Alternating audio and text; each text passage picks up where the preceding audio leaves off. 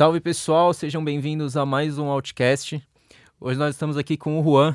E aí, Juan, beleza? Tudo bem, galera? Muito obrigado por estar aqui. Obrigado por me receberem. Valeu. E, Juan, a gente quer começar entregando esse kit que você está aguardando ansiosamente para abrir. E por que, que ele está aguardando ansiosamente? Muito obrigado. A galera. gente tentou gravar esse episódio, ah, não sei, há mais ou menos um, Um mês, mês. atrás. E houve uma queda de energia durante a gravação, bem no momento que a gente estava entregando o kit da Brasa para ele, do nosso parceiro, que recentemente fez uma festa de aniversário, um evento muito legal. Eu, infelizmente, eu não pude ir por motivos de saúde, mas abri-lo. o Cezinha esteve lá. E hoje eles estão presenteando aqui Muito o obrigado. Juan com esse kit. Valeu, galera da Brasa. Enfim, eu vou abri-lo. O cara teve uma disciplina de não mexer em nada do kit, está intacto, eu acho. Mais ou menos. Eu tenho umas 25 sedas ainda. Sobrou algumas. Vamos lá, galera. Muito obrigado. Eu vou ler o que veio. Salve, Juan. Obrigado pela preferência. Seu pedido tá na mão. Obrigado, galera. galera da Brasa, um abraço para vocês. Porra, muito, muito, louco o obrigado. kit, hein? Kit é massa. Eu vou deixar ele aqui exposto. O- Esse logo deles é sensacional. Aqui pega, Santi. Tá legal? Então, vamos deixar aí. Obrigado, galera. Obrigado mesmo. E Será sigam lá no Instagram, utilizado. pessoal, todos os produtos que vocês quiserem comprar, aceitam pedidos lá pelo DM mesmo. Aí, galera. Obrigado. E eu também tenho presentes pra vocês. Uh! Vocês Aí que sim. briguem entre Uh. vocês e Muitíssimo obrigado, velho. Presente Muitíssimo obrigado. No próximo corte aqui, vocês vão ver a transformação aqui. Eu vou tá completo. um boné, não é uma. é, aí sim. E sigam lá também a por Biker. favor. Presente da Biker. Oh, Obrigado, galera. A Biker, A que é Biker. a primeira loja de cultura custom ali de Jundiaí região. E eu sou um grande entendedor desse universo também. Eu assisti até aqui Filhos da Anarquia. né? Então podemos dizer que temos dois especialistas no assunto aqui hoje. Mas... E até te pedir assim pro Henrique, pessoal que às vezes entende menos, explica um pouquinho mais o que que é a cultura custom. Temos dois especialistas. Não, né? bom, galera. Bom, Filhos da Anarquia, Sons of Anarchy, muito bom. Não terminei de assistir. Tô na quinta temporada, acredito. Então só tem um especialista aqui. Só Então. temos Tem Paciência, assim. E cultura custom eu tô vivendo, estamos aprendendo e conhecendo, porque cultura custom é é todo dia algo mais algo novo, uma referência nova, uma ideia nova, uma criação nova de alguém, né, que, que vive isso, que está inserido. E eu faço parte disso, é o meu lifestyle, cultura custom. Motos também, né? Estamos nessa para sempre, a biker. e acho que é um pouquinho disso, cultura custom. A gente quer relembrar a, a sua entrada nesse, nesse mundo, né? Que Uhum. Como a gente já vinha conversando em outras oportunidades, que a gente não só conversou na primeira tentativa de gravação, mas tem trocado bastante ideia. A galera que vai foi- entender. que foi quando você começou no Senai. Você fez mecânica, né? Que foi, digamos, ali a porta de entrada para para o universo das motos e tudo o que veio ali por Segundo consequência. convidado seguido que vem aqui no estúdio, que é do Senai. A gente precisa fazer o especial do Senai. Especial ainda. Senai. Todo Tá mundo de a gente. jaleco. né? Cheiro de óleo de corte. Bons tempos. Senai é Senai, mano. Melhor escola que eu considero a melhor escola, o melhor ensino que eu tive na vida, assim. Ali aprendi, de fato, muita coisa que eu carrego até hoje. tá ligado? Não, meu, é engraçado que no, no episódio do Cleir, os meninos falaram bastante, né? Eu não estava aqui e fui muito bem substituído pelo bem.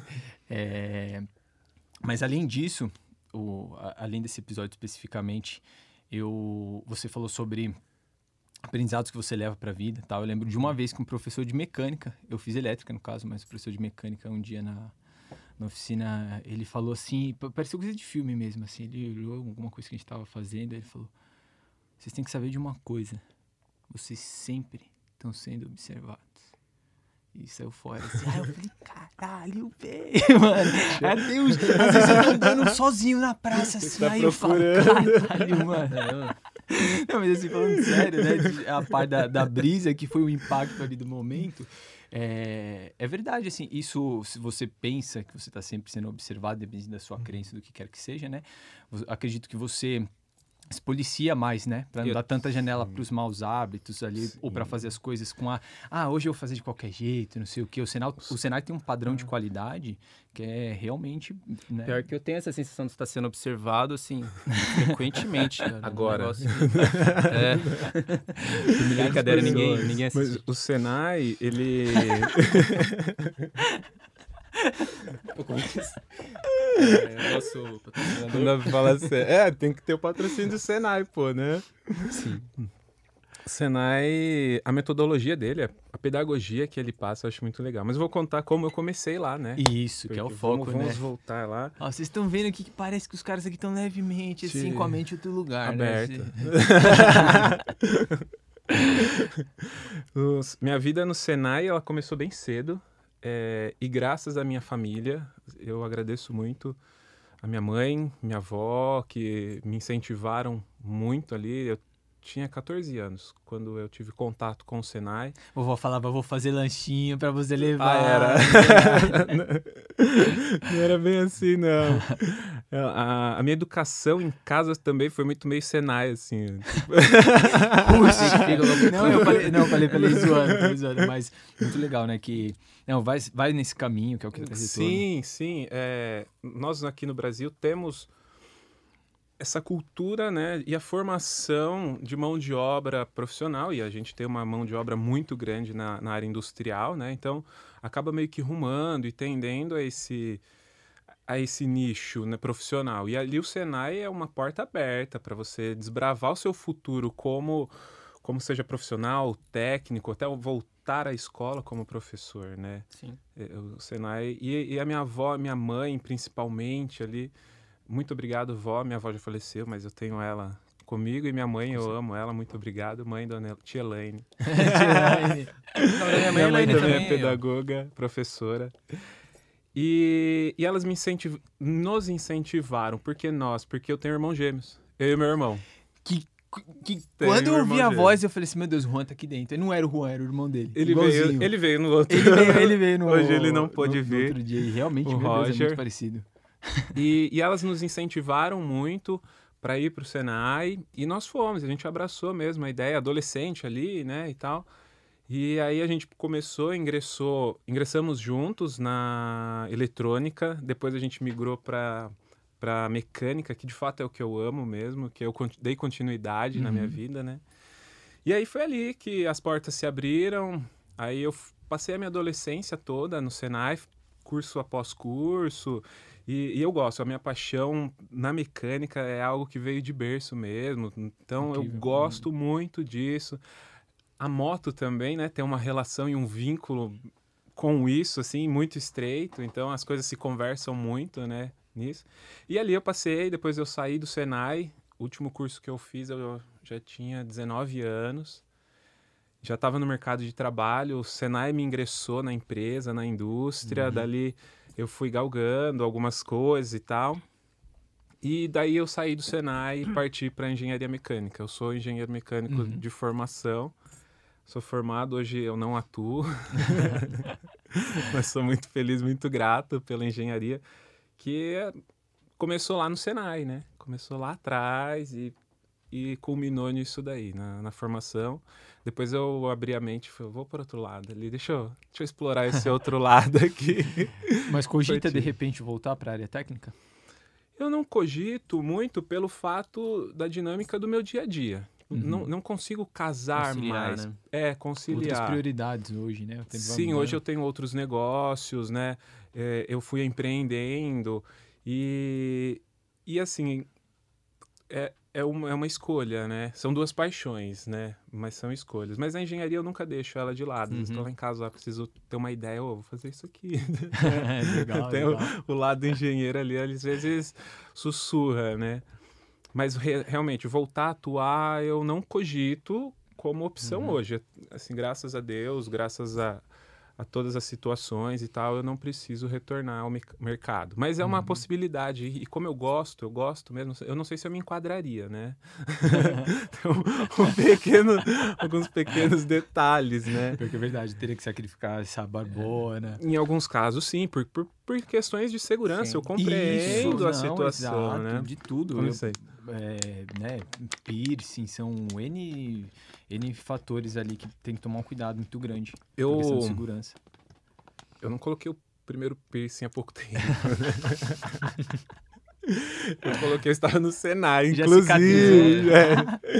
Eu, o primeiro foram os alargadores com 16 e eu estava no Senai, cursava Senai. Uhum. Então ali todo o embasamento de segurança que a gente tem, né, me faz ter essa compreensão. Não, não é só a questão implicância para não chamar Por de um nada, né? preconceito, né? uhum, sim, tá ligado? Sim. Mas na, na, questão de realmente segurança, é, ali são equipamentos, é maquinário. Uma parada que é bom você ser chato, né? Porque... Uma barba que, que enrosca é a minha vida que eu, eu exponho em risco. Claro, com certeza.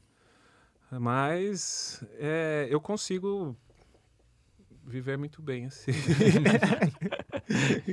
e tá tudo certo. E conta como foi a sua entrada na, na Biker, como uh, as coisas começaram entre Juan e Biker? A Biker ela veio nesse processo finalzinho de faculdade, início profissional na engenharia. Na minha vida, ela, ela iniciou nessa transição e tal, que eu atuei também na, na área, né? Eu uhum. trabalhei como inspetor técnico do Inmetro. E, e foi dali também que eu tirei grande embasamento da, de conhecimento sobre carro, por exemplo, regulamentação e legislação, que são coisas que eu ainda utilizo muito na, na minha vida, né? Inclusive, como eu estava ali e, e a biker acompanhando, ali saiu muitos frutos bons. Mas aí, isso foi em meados de 2014, mais ou menos, que, que a biker entrou na minha vida, sendo eu à frente dela, né? Eu vou dar uma breve explicação e, e, contar, porque se não fossem eles, acho que a Biker nem existiria, talvez, eu não sei. Mas é o Tino e a Taga. Um abraço para vocês. São irmãos Salve. de coração. Salve, Tino e Taga. A ideia foi deles, eles fizeram a primeira tiragem e tal. E o, e o contexto onde tudo isso estava acontecendo era no motoclube. A gente uhum nós éramos integrantes do mesmo motoclube, somos amigos de infância, eu, o Tino, somos amigos de, de criança mesmo, de brincar na rua uhum. e tal. A Taga a gente se conheceu depois, ali também, no movimento das motos. E vocês entraram com quantos anos no motoclube? Eu entrei com 21. 21 anos no motoclube, no Legião Perdida. Salve pra galera aí. Encontrei eles sabadão, esse sábado, foi bom revê-los. E legal que nesse caso específico dele, assim, é, acompanhou toda a caminhada, né? Vocês entraram juntos, passaram por todas as experiências no motoclube juntos, Sim, né? sim. É, a gente teve um hiato na adolescência de desencontro, mas aí depois a gente se encontrou ali no motoclube. Uhum. E aí foi quando as ideias começaram a se, se juntar, se né? Ele e a Taga é, tiveram essa ideia de fazer nascer a Biker, e por circunstâncias da vida deles, eles seguiram outros caminhos. Na época lá, eles me chamaram, a mim e meu irmão, e falaram: Olha, acho que a Biker é a cara de vocês. Confiamos em vocês. Uhum. e, Estamos entregando em boas mãos o nosso filho. Se vocês quiserem, claro, né? E, e aceitamos. É, a, a ideia, eu já conhecia por, por nós estarmos juntos ali na maior parte do tempo, andando, seja andando de moto, a gente estava pensando uhum. algo, fazendo algo relacionado juntos, a gente passava muito tempo juntos, então eu vi todo o nascer dela, toda essa primeira fase inicial aí, né? E aí eu e meu irmão aceitamos, nós seguimos em frente com ela, né? E tentando com aquela pergunta, e agora, né? e também foi nesse momento aí, nesse período, que eu também conheci a cultura custom, que foi quando eu, eu realmente falei, pô, isso tive um clique e falei, uhum. isso é uhum. legal, gostei disso aí. Moto, customização, eu já tenho algumas características. É legal quando algo desperta isso na gente, né? Seja uma sim. banda ou alguma coisa assim que a gente dá sim. aquela identificação. Sim, é, a identidade uhum. com a coisa, né? A relação. E aí tudo isso, esse movimento acontecendo, eu e meu irmão embarcamos na Biker. Foi quando eu ali, então, paralelamente com o profissional, né, tentando já explorar alguma coisa da biker, trabalhar nela e tal. E, e aí a coisa foi transcorrendo devagar, eu trabalhando, atuando na, na engenharia ali, pa- pa- parecido assim, nesse cenário, né? Uhum. E paralelamente foi, fui galgando ela. Eu tive muita ajuda, Uhum. a galera que me ajudou muito, muito obrigado. Minha mãe também é uma grande incentivadora, ela me entende muito. Dá muitos conselhos. Obrigado, Que mãe. legal. E, e aí a, a biker foi tomando E ajuda de alguma forma técnica também? Sua mãe? Ajuda. Na, na biker? Pior que ela, ela ajuda na parte técnica, na parte de vendas, na, na parte psicológica. Eu, de vez- agora não tanto, porque nós estamos no período fim de Covid, espero, né? Aham. Mas ela me acompanhou bastante nos eventos. Que legal. Fiel, minha fiel escudeira, né? Demais. e mãe é mãe. E aí foi quando eu comecei a dar, então, depois de 2014 ali, a Biker ela é de 2013, 2014 para 15, ela começou a ter essa identidade entre eu e meu irmão, e depois o meu irmão, ele seguiu também o caminho dele. Ele é psicólogo, ele Uhum. ele partiu lá, ele mergulhou, né, na psicologia. E eu falei, eu vou com a biker em frente, eu vou, continuar, me identifico, hum, ela sou eu e eu é ela, tá ligado? A mesma instância ali. E aí, desde então, a gente está trabalhando, e aí eu fui me especializando até que eu consegui sair lá do, do Imetro, do meu trabalho convencional, Uhum, né, e partir para ser um empreendedor e estar à frente da biker. Eu vi você explicando uma vez sobre a cultura custom, que é a vontade assim, de você colocar um pouco de você naquilo que você gosta, né? Seja moto, carro também. É, eu, eu diria complementaria. Não é um pouco, não. É um, é um todo. Um, bastante. É, é, eu acho que eu posso falar por mim, com segurança, falar por mim, né? Mas eu acho que todos nós que estamos e identificamos a cultura custom, a gente acaba se doando quase que por inteiro, ou, ou por inteiro. Porque toma o lifestyle, né?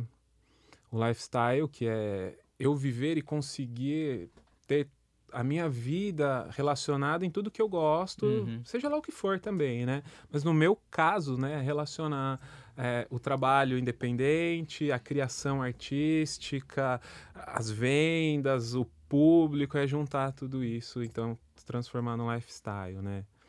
Até eu posso dar uma breve historinha só da cultura custom? Não, claro, não. claro, claro. a cultura custom, ela é algo que, que já pertenceu por várias décadas, por outras gerações. Começou em na década de 50, né? E veio passando e agregando. A gente tem elementos. Hoje você está utilizando o boné do Hatfink, que é um, um símbolo maior para nós. o Hatfink, filho do Ed Hot. É um, um dos precursores ali da, da cultura custom. E ali onde nasceu essa vontade de mudar, customizar coisas e expressar a- a- a- o sentimento artístico naquilo que se produz, seja lá o que for. Às vezes a gente consegue produzir uma moto, um carro customizado, um hot rod, uma custom, seja lá o que for, uma camiseta, Uhum. um boné, um instrumento. E aquilo é reflexo da sua identidade, e né? aquilo é reflexo da identidade. Então acho que não é um pedacinho, não é um todo mesmo. A gente, Uma cultura, é uma verdade. cultura, a gente se transforma isso no lifestyle. Sim. Vamos, vamos falar um pouquinho da chegada até a loja física, né? O espaço físico da Uhum. Biker. É, relembrando essa, essa virada ali, aquele, aquele ponto onde você falou pra gente em off que o plano deu errado. O plano deu errado. Ele deu errado, mas acabou dando muito certo, né? Que o plano inicial, quando eu saí do lado do Inmetro, que eu falei, agora dá pra, pra galgar aqui, eu trabalhar e ficar focado na biker. E, e o plano inicial, o meu plano de negócios era a biker dentro do furgão e a loja itinerante indo para os eventos e etc Uhum. tem o furgão, mas aí foi quando deu errado. no meu O, meio, o, furgão, o furgão tá lá. o furgão tá lá. Agora, eu, é, eu nunca deixei de ter comigo, né? Mas- de tê-lo comigo. Mas eu deixei. Mas a projeto gente esteve parado. afastado. É, um É me- tipo a Ele... Já assistiu 60 Segundos? A Eleanor do, do Nicolas Cage, que é o carro, assim, que é a paixão dele, é, é, é o furgão. Tem o nome, o furgão? tem o Lawanda. Lawanda. Era, era lavanda e daí a gente. Lawanda. Agora continua, desculpa, que eu não quero roubar o foco. E, e quando, no mês que eu ia sair do, do meu trabalho atual lá na época, ela deu um problema no motor e eu, desde então, isso já alguns anos, né? Eu estou sem ela. Que aí ela foi pro mecânico, toda aquela. Ela é um modelo. É uma Space Van Chevrolet, que é um modelo da Trafic, uma Renault Trafic. Então eu tive alguns problemas aí no meio do caminho. Entramos nessa fase de Covid, etc. Mas, Mas- agora ela já está pronta, eu já tô com ela de Ah, novo. Legal, legal. E, e agora eu vou retomar de novo o projeto Da que, que foi interrompido ali naquele momento, mas foi muito bom, porque foi quando eu consegui partir para Custom Shop. Que aí Uhum. em Jundiaí não, não se existia uma Custom Shop é, dedicada à cultura custom, né, nessa- voltada a esse nicho. E nós temos lá na cidade é, pessoas que são da cultura, adeptos, galera que vive mesmo, que curte, mas não tinha assim esse espaço para isso, né? E aí deu errado lá, falei, puta, e agora? O que eu vou fazer? E agora? Mano, palavra era fudeu, né? Se tem uma palavra que transmite o sentimento exato desse Fudeu. momento. E mas aí eu, eu modifiquei o meu plano de negócios. Só fazer um adendo. O plano de negócios é o, foi feito no Sebrae, que é uma instituição também tão legal quanto o Senai. grupo, então, né? para o empreendedor, o Sebrae, eu, de- eu gosto de falar do Sebrae, deixo a dica. Busquem o Sebrae, muito legal. Meu, eu cara. não posso deixar de falar que eu estudo na Fatec Sebrae, tô me formando agora no final Ah, do ano e, meu, sério, a, a Fatec em si já é muito boa, mas a Fatec Sebrae especificamente é sensacional. É muito legal. Muito Excelentes legal. profissionais. Eles me deram todo o embasamento para fazer para formar o meu plano de negócios. Eu tive uma orientação muito, muito legal. E, e aí eu modifiquei ele, falei, agora eu vou então arriscar no comércio. aí nós abrimos, eu abri a loja, naquela loucura de espaço, as coisas começaram a aparecer, é, buscando um local e tal. Aí me apareceu um, um amigo que falou, cara, eu tenho um lugar aqui, acho que vai caber muito bem, que é o Boca. E ele me convidou para levar a loja para o espaço deles, que é o Sabat Tattoo. Então a gente ficou, eu fiquei num complexo artístico. Arte Puta, que 24 horas ali, muito Aham. legal. Bacana. Um abraço pra galera do Sábados. é, tatu, a loja, a Custom Shop com as roupas, os acessórios. é, e eu ali também conseguia trabalhar na criação, desenvolvimento ali dentro da loja. Virou meu QG, né? Que o QG veio depois, mas ali já virou meu primeiro QG. Vocês vão entender o segundo QG. e, e dali nós permanecemos por um ano abertos. Um feliz ano, eu posso dizer que foi muito feliz. Mas a gente entrou no período de Covid. E aí foi quando as coisas mudaram um pouco, né? Eu, eu segurei o projeto, então eu, eu tenho a loja, ela está fechada no momento, Uhum. nesse instante, mas já estou retomando de volta, né? E agora retomando em outros canais também, na internet, retomar com a minha paixão, que é o evento, né? Uhum. E agora ainda mais com, a, E aquele com o furgão. lá, É, é, com o furgão, com o ainda, furgão, imagina. agora eu vou poder ir completo, né? Porra, com certeza. E Vai ser uma presença de respeito todo evento que tiver. Obrigado. E, e aí eu vou retomar agora com essa, com essa parte. E aí foi assim que funcionou a loja, quando ela surgiu. Esse foi o surgimento dela ali, né? E Bacana. em breve a Biker está de volta. Sucesso é. absoluto. Temos. E, e os planos realmente, né? na- na- no que eu estou já trabalhando, já estou mergulhado nisso, totalmente focado, é no retorno dela agora, muito em breve. Então a Uhum. gente já volta. Espero a coisa estabilizando, a gente já retoma a biker física de novo. A galera pode ir lá tomar um café, comer o bolo. Aí, e até aproveitando, já pegando o gancho, que eu ia perguntar do segundo QG Segundo e QG. do bar. E do bar. Primeiro QG a biker, né? Ali, no só um instante. O QG. O QG. QG Humiltar. Né? QG Humiltar.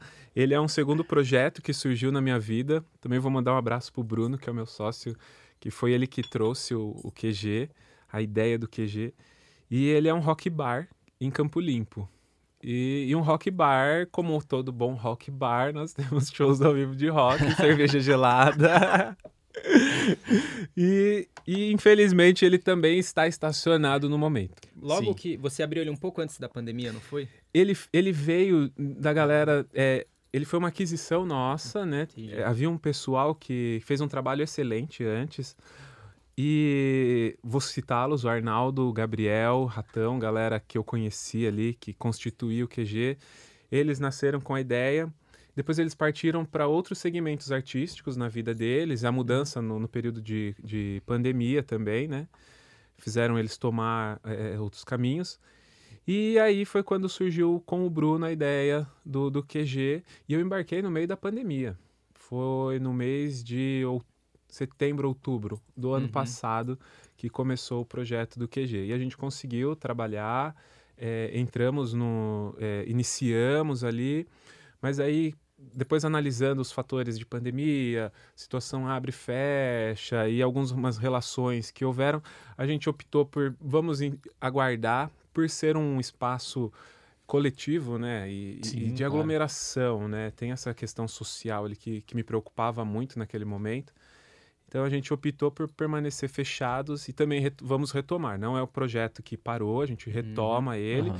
na primeira oportunidade, segura que se tiver, né? Sim. E ele está em Campo Limpo Paulista, é a cidade do lado de onde eu moro, Jundiaí. É, até falei do, do Filhos da Anarquia, é minha série preferida mesmo, e eu li um livro do Sony Barger, Sony Barger, Sony Barger Sony que Barger, é um ele faz um ele atua né, na série ali em alguns alguns episódios Sim. e chamou atenção pelo motivo errado, até pela verdade, porque ele tem aquele negócio no pescoço, você sabe quem é, que ele tem que apertar para falar. Sim. E aí eu vi e falei, caramba, como que esse maluco é ator, mano? Aí eu falei, deve ser alguma com alguém é... relacionado à moto, certeza. aí eu procurei e era isso mesmo. Eu acho é que ele é o do o melhor ator da vida real possível, assim. Verdade. Verdade. Ele... Eu li o livro dele. Ele que é fundador do Hells Angels, né? Se um eu, dos fundadores. Eu não ali. posso falar dessas informações com, com segurança, uhum. é, né? Eu, eu tenho maior respeito pelo Hells Angels, até considero muito, assim, é, é um clube que eu admiro de verdade, assim, mas eu não sou integrante, eu não, não, não posso me fundamentar demais mas eu li a biografia e se eu compreendi bem, ele entrou no início ali, né? Uhum. E, e, e, como a formação hierárquica dos, do, dos motoclubes é um pouco diferente, ele acabou se tornando o líder e a maior referência ali. Mas eu não sei se ele estava no dia que findou entendi, a fundação. Entendi. Mas ele tem uma ligação e, e na história ali muito uhum. grande, assim. De, e... Cara, ele, ele tá até hoje no rolê. É um símbolo enorme. É, e assim, é um cara que eu admiro como como biker mesmo, o cara é motoqueiro e, e, nada vai tirar esse legado. Mas ele também é muito relacionado a, a cinema, né? Ele a trabalha imagem, com isso. Eles até tem fizeram séries, filmes ele faz também, é. produção, é. é. uma coisa muito legal. O Sonny Barger é um cara que eu gosto muito dele, sim. E também gosto muito dos Hells Angels. Sim. Até no, no Filhos da Anarquia teve um cara também, que é o ator que faz o rap, acho que é David Labrava, alguma coisa assim, que ele foi contratado para ser um consultor. Né? E ele era do Hells Angels também, já há bastante tempo. E ele entrou para fazer parte uhum. da produção como consultor, mas aí ele pediu um papel. Acho que ele tem cara de mal, os caras falaram, beleza. Escreveram ali para ele e ele entrou meio assim. Mas você comentou dessa diferença da, da cultura, né? De como surgiu Sim. e tudo. É, tem consideravelmente, assim, várias diferenças, né? De, tipo, nos Estados Unidos é uma parada um pouco mais territorialista, às vezes parece. Sim, tem, tem essa construção social do, dentro do, do motoclubismo, né? É, eu até... As minhas conclusões, assim, a gente vive num mundo paralelo, né? Motoclubismo, motociclismo... É uma grande questão. E aí, motoqueiro ou motociclista, né? Andar de moto, porra. A resposta melhor é essa. É, andar de moto, mano. É, dentro disso, é, é um mundo paralelo, um mundo completamente diferente, com suas regras, suas leis, suas características. É outro lifestyle uhum. mesmo, né? Eu, eu entrei, adentrei muito novo, né? Na, nessa, nessa trajetória aí acredito assim, eu sou muito feliz por isso. Isso me trouxe também uma grande carga de conhecimento que eu tenho para a cultura custom, porque foi ali que eu conheci, dentro do, do motoclube, desse universo, eu conheci a, a cultura custom, né, que depois se originou. Mas o, o motoclubismo é, é um, é esse universo paralelo. E quem ama, ama. Quem gosta, gosta de verdade. Não é eu me fantasio no final de semana e vou andar de moto. Uhum. Não é bem assim, tá ligado? É, eu vivo todo dia. Se a roupa que eu uso para andar de moto, talvez é a mesma roupa que eu vou usar para ir no casamento. Uhum. se não for de moto. Teve um fato desse meu, inclusive, aconteceu isso. Conta aí, conta aí, conta aí. Era, foi o dia que eu comprei a minha primeira Harley. A primeira Harley, Catarina. e eu fui buscá-la em São Paulo. E no retorno, no mesmo dia, tinha um casamento da minha prima ocorrendo em Campo Limpo. E dali eu já emendei uma coisa na outra. Do jeito, do jeito que eu tava, já cheguei já no, casamento, no casamento. E dali eu fiquei. E roubou a cena, né? Ah. Deve ser muito louco. Não sei, mas ficou pra história, foi legal. Tipo, e é isso, a moto uhum. e o uhum. motociclismo, o motoclubismo, é isso, é você viver aquilo intensamente do que aparecer. Ah, hoje apareceu chuva. Vamos rodar.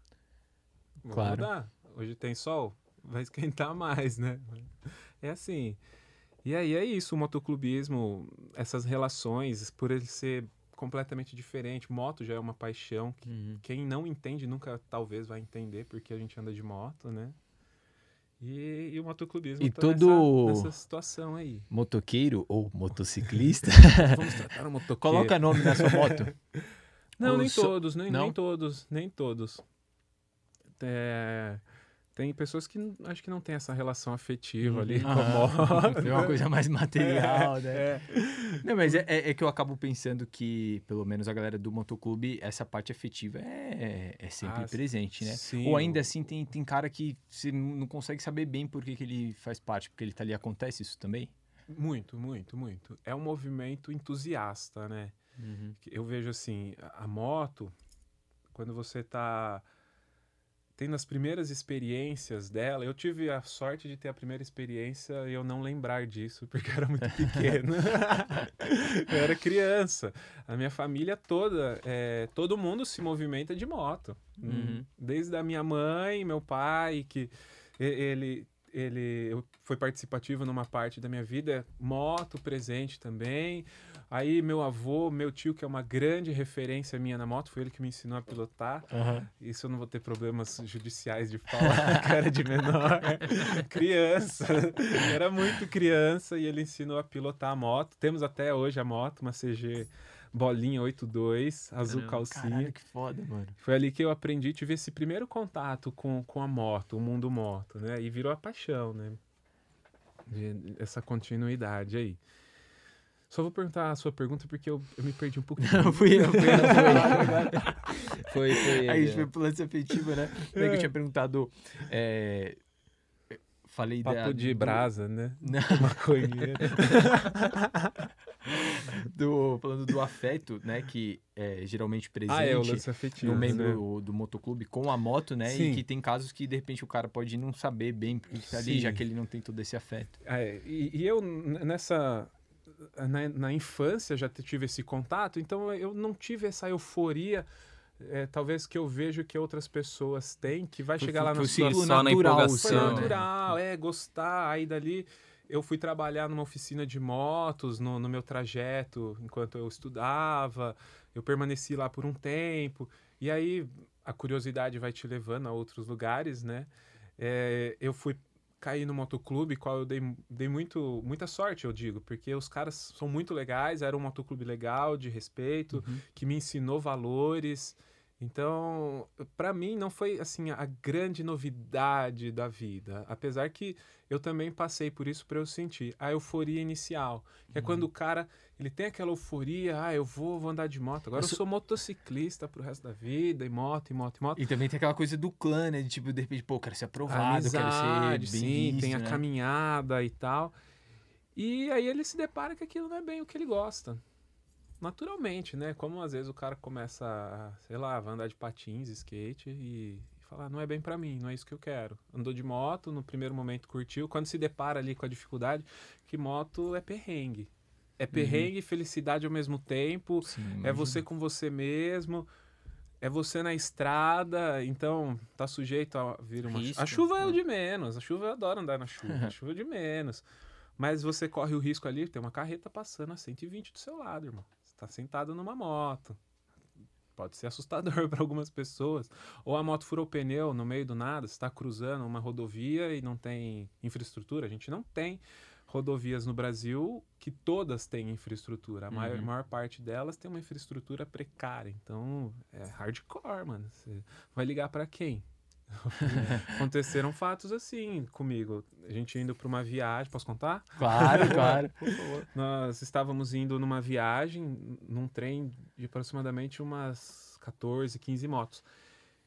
E inesperadamente a moto do cara começou o, a, a perder, assim, chibar, né? Perdeu a direção, assim, balançar. Quando foi ver, o, o, a raiação traseira da roda quebrou no meio da rodovia. A gente estava nem na metade, acho, do trajeto. A gente ia para Tiradentes, estávamos indo para Tiradentes. E isso não aconteceu em Três Corações ainda. não, e o pior é que aquele, aquele bagulho de filme, né? Que aí acontece onde não tem sinal direito do celular. Não, não tinha sinal de gente. ali. Graças a pouco é bobagem. Não tinha sinal de gente ali. E aí, então é isso que a gente se depara. Tipo, mano, é passar perrengue, mas e as alegrias? É o que vale mais, né? Porra, aí realmente existe essa relação de que ali na hora é, é realmente o, o, cara vai ter que ser seu irmão mesmo, mano. Você vai ser meu brother, ou você pega sua moto e vaza e larga eu aqui. Né? Então, e, e, talvez o cara às vezes nem espera para acontecer o fato para desistir e ver uhum. que esse lance é aí que tá é nesse momento, o momento que você mais vai precisar no perrengue, que você sabe, vai estar tá lá. É. é verdade. Então, aí o cara às vezes não, não gosta, sai fora, mas eu permaneci. Ainda permaneço, porque eu continuo. Sim. Apesar de, de, ter me desvinculado do motoclube, né? No motoclube mesmo, você ficou quantos anos? Por volta de sete a oito anos, é. Eu, sim, mais ou menos esse período aí que eu fiquei lá. E depois aí eu segui a minha estrada, fui andar, né? É, a, a, vida muda, né, etc. E hoje eu não tenho cores, né? A gente chama de uhum, cores. Sim. Eu uhum. estou sem cores, não tenho. E vamos ver o que, que, o que, que a minha moto vai surpreender, para que estrada ela vai me levar, né? Porque de fato é uma coisa que motoclubismo e é uma coisa que está muito impregnada em mim. Eu gosto, uhum. gosto de fato. Ah, tem gente que me questiona e não compreende. É difícil até para mim explicar. Não, não dá para explicar assim, tem que ir lá andar mesmo, saber se você vai gostar ou não, mas eu me identifico muito. Você isso. pode voltar com o furgão, né? Porque também. o tem, suporte. tem gente que estranha, mas há casos de pessoas que participam do motoclube, não necessariamente você precisa de moto para fazer parte do motoclube, não é? Hoje, hoje no Brasil, eu vou falar pelo Brasil, é, existem. Não é uma, uma opinião que eu concordo. Aham. Uhum. Porque não faria sentido eu, partic eu participar é. do Jeep Clube e eu não tenho um Jeep. Isso eu comentei porque eu conheço alguns exemplos e até acho assim que se for algo muito peculiar, de repente, é, até mesmo. Mas acho que ninguém crincaria com um caso desse. Eu ia falar um membro honorário que agora ele não pode mais andar de moto. Não, mas aí, é uma, uma ocasião. Né? Isso é uma, uma limitação física que de repente a pessoa tenha, mas em geral eu concordo que, que se assim, abrir muito vira várzea, né?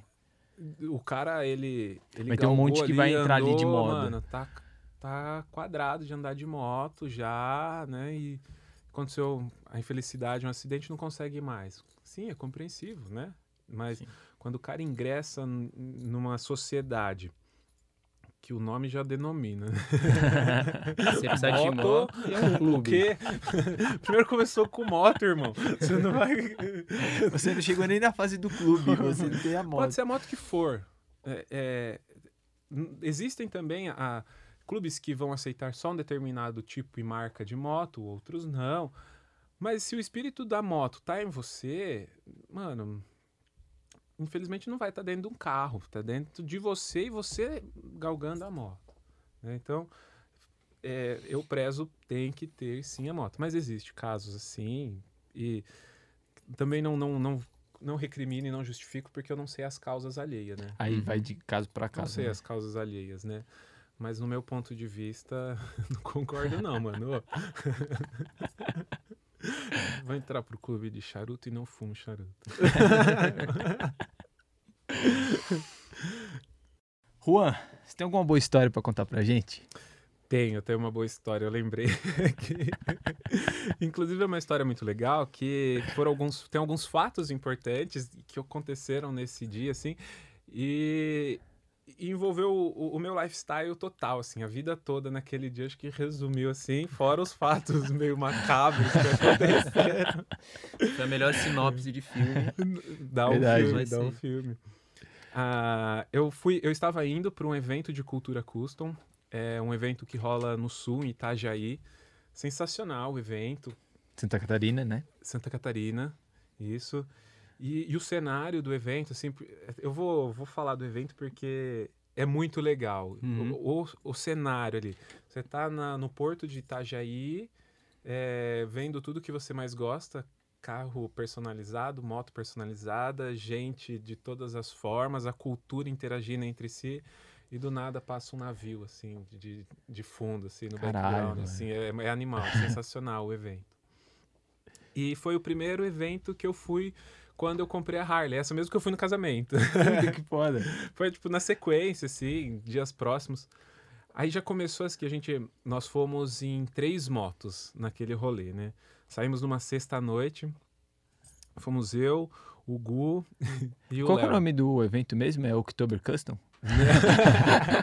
é o Custom Show. É, Custom, é Show. Custom Show. E, e nós saímos é, daqui saímos de Jundiaí, de fato, né? Era oito da noite da sexta-feira, com a ideia de chegar no meio da madrugada ou no sábado, no uhum. dia seguinte, lá, né, para curtir o rolê os dois dias e retornar no domingo. Aí o detalhe é que era, eu não me recordo a data exata, mas acho que foi o dia mais frio de junho daquele ano. Caralho. a gente saiu no, no frio total, frio total, rumo a mais frio, né? Íamos ao sul do. Brasil, né? E, e saímos de noite, de madrugada, e aí começou a gelar, gelar e tal. Esses, nem, nem é o fato, assim, que, que, que me marcou tanto, assim. Mas foi um frio do caralho que a gente passou, parando no meio da. da na, na, na rodovia, né? No primeiro posto que apareceu depois de quilômetros. E a gente congelado. Aquele requinte de crueldade no negócio, né? o, o, pra aquecer era conhaque, né? Mano, vamos conhaque aqui. Bom, aí chegamos no evento, foi da hora pra caralho, a gente curtiu. Deu, deu pra aproveitar o máximo possível ali. Eu conheci pessoas muito legais, uma galera. Foi sensacional. E na volta, tipo, os fatos mais marcantes foram na volta logo que a gente saiu ali de Itajaí para voltar no domingo, saímos de manhã e pegamos a estrada, a rodovia. Do nada, assim, uma galera começa a correr no acostamento contra o fluxo que a gente ia, né, retornando, e pedindo para parar, para parar. E do nada, era uma curva, eu vou fazer com as mãos aqui para tentar demonstrar, que era assim, era uma subida, fazia uma curva e tomava outro sentido. E a galera aqui, então eu não via o que estava acontecendo lá. Quando eu finalizei, e eu na frente, eu puxando as motos, quando eu fiz a curva ali, eu me deparei com um cavalo, mano, gigantesco, correndo na contramão, contra nós, assim, ó, um cavalão.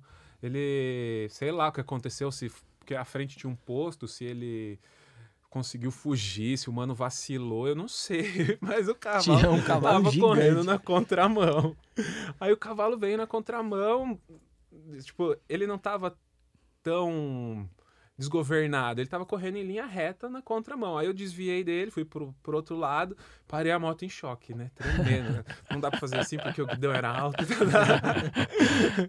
e, e tremendo assim, fui, caralho, mano, o que, que aconteceu? Tipo, um cavalo correndo contra, né? Aí foi o primeiro, foi marcante e tal. Bom. Já ligou alerta pro resto da viagem, né? Você fala, agora eu posso esperar total, qualquer coisa. Total. E vamos embora, né? E aí veio, transcorreu, beleza. Quando a gente chegou, isso de manhã, passamos o dia na estrada, né? Isso, isso é legal da moto, porque você passa o dia todo ali andando de moto, vendo coisas novas, e aí você para, conversa, não sei o que tem. Quando a gente estava né? chegando, já chegando em São Paulo, porque isso aconteceu aqui em, em Budas Artes. Hum. Ali tem um crematório, vocês sabiam disso? Não, não sabia. um crematório. Na, no retorno, isso já era por volta de umas seis da noite, domingo, tudo congestionado. A, a moto do Léo começou a falhar. E apagou inteira. Apagou. Pô, fudeu, mano. Quebrou. Vamos ver o que, dá pra fazer. Encostou, aí anda um pouquinho, para, ela ligava, acendia, dali morria. E a gente andou um trecho assim até chegar em, ali na, na em, em Budas Artes. Quando chegou ali, a moto morreu. Não, mano, não De tinha mais vez. que- Podia queimar. Aqui já. Já. Só que nesse não podia que- queimar se chegaram no crematório, né? Tava É, assim, então. ah, já tava de noite, a moto chegou, é, parou, morreu de vez. Eu não lembro com quem eu estava, se era com o Léo. Eu sei que a gente meio que se deu uma, uma dispersada. A gente tava em três motos e um teve que ir mais pra frente por causa do trânsito, que tava caótico mesmo. E a gente parou ali em frente ao crematório, que nem sabia que era um crematório, tá ligado? Paramos ali na entradinha. E é meio assombrado, assim. O diretor de terror ali vai curtir. Olha o Murilo ali, Você sai da rodovia e entra, sobe um morrinho e o crematório tá lá em cima. A gente ali parado, esperando, e agora? A gente vai fazer o quê? Vai ligar pra alguém vir socorrer? Que, que- até a gente ter uma ideia e se situar, né? E Pergunto pro Nosferatu se ele tem Instagram pra dar uma quebrada no gelo aqui. começou a vir um cheiro esquisito. Aí eles abrem a porta, o que, que tinha lá? Um O che- cavalo. e começou a vir um cheiro, um cheiro, e a gente não tinha se ligado ainda. Mas você tá sentindo esse cheiro? Tô. Você tá sentindo esse cheiro? Tô. Ah, Eu, eu tava, tava acompanhado na época. E aquele cheiro e a gente ali se perguntando o que era, a gente começou a notar que tinha algo estranho ali, né? Tinha uma placa lá, crematório. Nossa, mano, colocaram o bagulho pra funcionar mesmo. E a gente ali, com a moto quebrada no meio do nada, desesperado. E agora, mano? E o cheiro ainda. Falei, Aquele cheiro agradável. agradável. Aí a gente começou a falar, mano, aqui tá meio estranho, né? Tá um climão, né? Tá, meio tá estranho. pesado. Eu não lembro se a moto funcionou, o que, que aconteceu, se a gente foi empurrando. Mas aí a gente saiu dali e foi embora pro posto. E o Aham. final da história foi legal. Foi muito legal.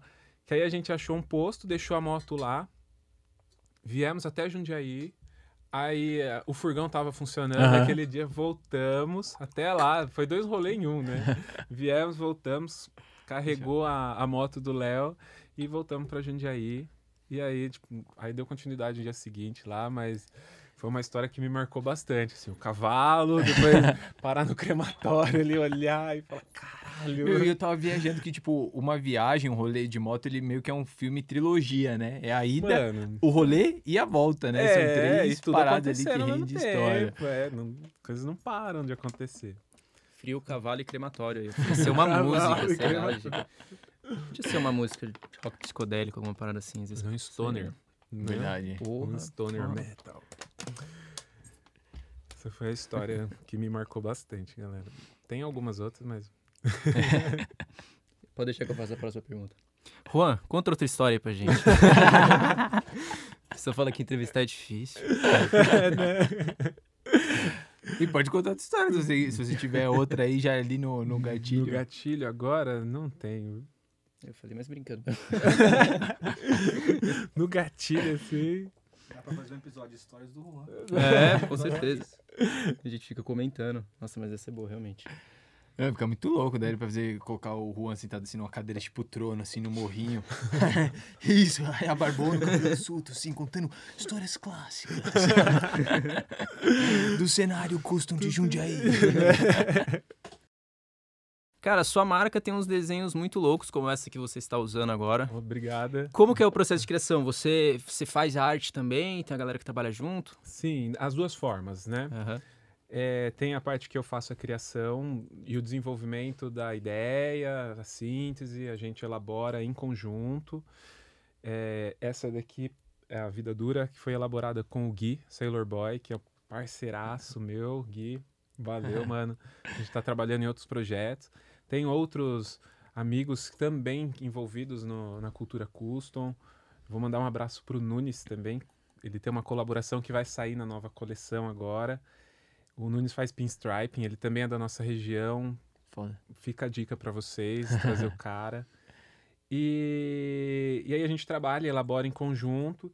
E a arte final, toda a, a elaboração do projeto, a como ele vai se constituir e tal, aí é onde eu embarco sozinho. Mas tem alguns projetos que eu, que eu também faço desde o início, só eu trabalho, faço desenvolvimento, Uhum. criação, que agora é o grande desafio que eu tô, tô tendo comigo mesmo.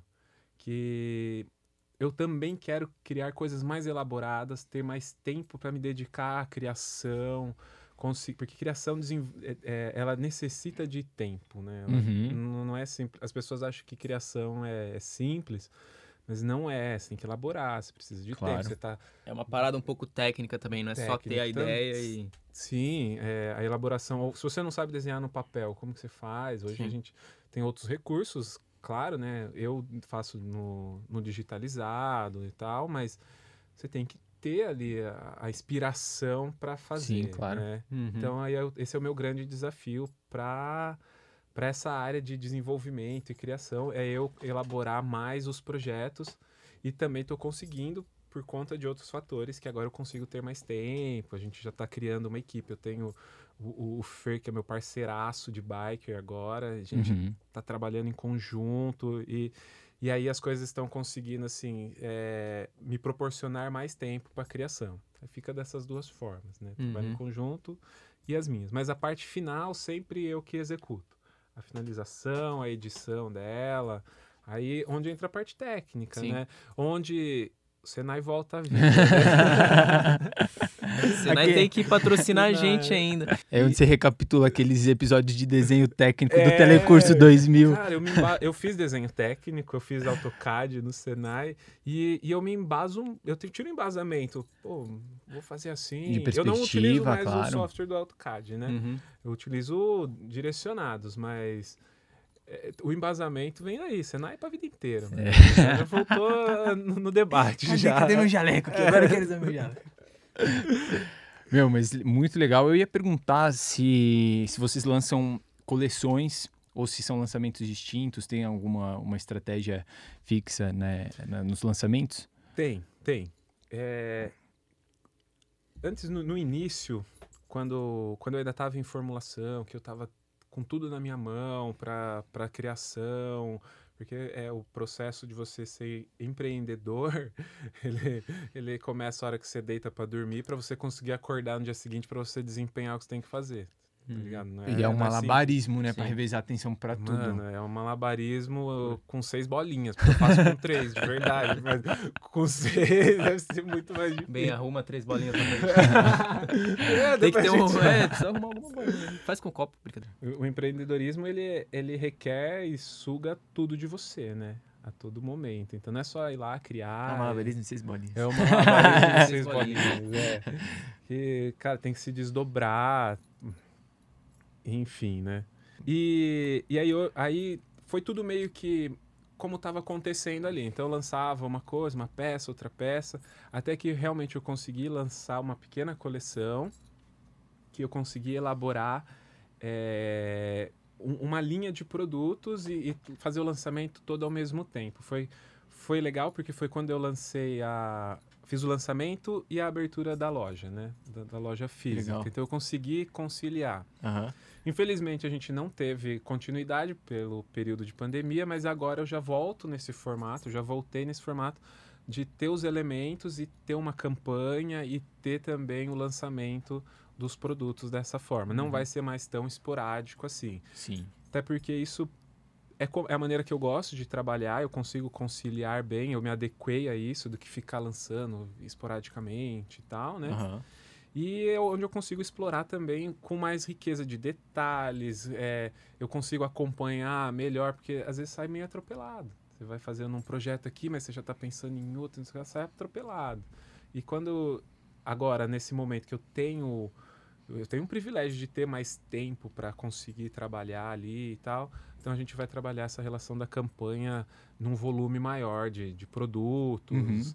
é, abranger mais. E eu também não só trabalho com as minhas criações e não só com roupa, né? Eu trabalho também com, com partes de acessório para motos em couro, que eu tenho parceiros. é, as luvas, que, que aí a gente tem o trabalho de criação e produção com, com um parceiraço que eu tenho. Aí a gente vai. as partes de, de metal, que às vezes surge lá alguma coisa. Eu perguntei porque eu, enquanto colecionador de alguma coisa, que no caso é camisa de futebol, eu acho muito legal coleções específicas e imagino que pro o cara que já é fidelizado, o cara que é fã Uhum. da biker, o cara, pô, essa coleção, eu quero todos nessa coleção. É, temos o exemplo ali. Verdade, o bem que dá. No outro dia tava usando uma camisa muito louca, aquela camisa preta com os detalhezinhos No vermelhos primeiro da bike. ele veio, é verdade, Meu, na primeira tentativa. então é muito legal, assim, do, do ponto de vista de, de quem consome com frequência mesmo, né? Sim. Quem coleciona e tem uma identidade com a marca. Isso foi uma coisa que, que depois com o tempo eu tive uma sacada também, pensei nisso. Falei, pô, o cara tem um, ele acaba tendo um produto meio que exclusivo, né? Uhum. Sim. Rola uma A- fidelidade. A Biker, ela não é uma marca restrita e eu também não faço diferenciação de público. Até porque o, aquele cara que não se identifica, às vezes, com a cultura custom, por exemplo, mas ele se identificou com a marca. Por que não ele, então, começar a conhecer e se identifica e dali a gente vai criando um vínculo, um estreitamento e ele vira um adepto e ele consegue ter um É a porta de entrada, né? Pô, Não é? É assim que as coisas começam, né? Vai, Então, se- ele vai, se- vai essa- se tornar um ponto marcante, na verdade, na trajetória do É. cara que passa por essa caminhada. Vai ser um Aham. ponto de inspiração. Como, como aconteceu comigo também. Eu tive, eu tive aí a, a minha entrada, pô, eu, eu não era da cultura custom. eu Uhum, tive, sim. né, foi conhecimentos, referências. Eu tive a sorte também de, de ter esse abraço eu, é, de, do, de quem já é da cultura, tipo, ver e falar, pô, legal, bem-vindos, né? Então, Uhum. é interessante. E aí o cara tem, na época lá que o cara entrou no, no motoclube, ele comprou uma camiseta que não tem mais. Aí ele falou, pô, ficou marcante, né? Verdade, Ou, por certeza. exemplo, um, um artista que faz, que me auxilia lá na produção, a gente trabalha em conjunto, e ele depois ele não, não, não cria mais nada, mas ficou registrado na história da biker, do público, uma tiragem Sim. especial. Não que eu não possa reproduzir, né? O material Sim. posso, mas Tem a mística também nas edições é. limitadas, é, né? tem edição limitada, e isso é, isso é legal, isso é muito bacana, e explorar isso aí. Gera uma proximidade, assim, né? Total. Cara, essa proximidade com o público, é- isso é surreal, isso é mágico. Temos também ali, ó, o cidadão para Que se tornou amigo. nos tornamos amigos. Eu, aliás, me tornei mais am- amigo da família toda, né? Não só dele. né? e mas o vínculo vem através disso. O cara gosta do produto, daí a gente vai criando amizade, o cara retorna na loja, a gente se encontra. Que O legal do evento é é essa parada que a gente está em várias, vários locais, mas acaba retornando em um determinado momento né, Sim. da, da trajetória ali. É, no ano seguinte, um período depois, ou e aí quando existe essa identificação, é, vai ficando o estreitamento mesmo do cliente, que não é mais cliente, que ele vira amigo, que de amigo a gente vira próximo, e não é mais simplesmente alguém ali usando um produto que comercialmente se encontraria em qualquer loja de departamentos. Uhum. né? Então, isso é o mais legal, que eu que quando acontece isso, eu falo, puta, isso é legal, vale a pena, Com certeza. aqueles dias lá que, que eu tava cabeça baixa, pensando, é, é- esse é o reconhecimento, né? Não é, não é só o vender, é ter é isso claro. aí mesmo, esse afeto, a ligação e saber que o cara tá entendendo e ele, de certa forma, compreende aquilo que eu quero transmitir e aquilo também pertence a ele. Fala, pô, é uma partícula do cara lá que eu me identifico, né? E aí a, sua marca está sendo bem representada por alguém que se identifica. Sim, sim. Que Já, já me falaram durante a minha trajetória é, algumas coisas assim. Cara, por que, que você não vai lá e põe nesse lugar X para vender? Não que eu faça a segregação do público, mas às Uhum. vezes não cabe. Não, é para estar bem ali, né? Sim, Então, é verdade. Não. não sei se o LX caberia. Não, mas o pior que, que- o que eu pensei foi mais Mas- ou menos nessa questão de plataforma mesmo. Sim. Né? Que eu acho que talvez não desse o destaque merecido também nessas plataformas mais abrangentes, populares. Né? Que, o, que, o, que o Ben citou, LX, Mercado Livre, É, né? eu- eu acho que são mais para produtos Você rotativos. fala, ou você fala mais não, de questão de região, assim, de... Não, não, eu, eu disse que um não espontâneo, sim, mas é naquele não comum, né? Eu acho que cabe sim. É, porque o veículo internet hoje é a maior loja que a gente tem, né? Uhum. É a maior vitrine que Sem nós temos de exposição, né? Não posso, não vou nem afirmar que é acessível a todo mundo, porque não é. A gente tem a, a, a, a nossa região geográfica, a, no- a nossa globalização. a sensação aqui, que é, muito mas- maior Exatamente, do que é. quem não tem, né? Importante pontuar isso. Mas é uma grande vitrine mundial, né? Sem dúvida. E não desmerecendo não a LX, mas ela tem um nicho. Ela busca o nicho dela, né? A Isso. venda dela é é cada um no seu quadrado, cada um saber Exato, onde isso. está, tá ligado? Por exemplo, é, ela pode me servir sim para outro tipo. Eu gosto muito, Você o convidado sem não foi por causa do chute que eu ri, Ah, é porque eu, eu acabo acumulando algumas coisas assim, que eu vou usar essa aqui, ó, esse, esse guidão velho aqui, eu vou usar. nossa, eu sou, eu sou desses. O nível, Mas- o nível inicial de acumulador. O nível aceitável É, ainda, é. mas é meio que acumulador, por assim a dizer. Maruzinha eu não aceito, Maru é minha mulher. Te amo, amor. Que é- meu, se- é sempre a mulher que põe ordem nesse sentido. É, Minha mãe que é lá em casa. Isso daqui você não usa dois anos. Ela não é vai entende às vezes, porque eu vou usar daqui 10 anos, peraí. Mas é o caminho e o canal onde eu posso trabalhar isso daí, explorar, né? Todo Uhum. canal vai ter sua serventia, por que Sim. não, né? Isso, vai do, vai do que tá sendo oferecido ali. Sim. Imagino que pra, pra garimpar uma espécie de moto, aí já o LX é, cai como um Sim, maluco. galera. E hoje no, no mercado é, de internet, a gente tem as grandes plataformas que surgiram como um LX. O LX já é grande, né, mano? Não dá pra mensurar.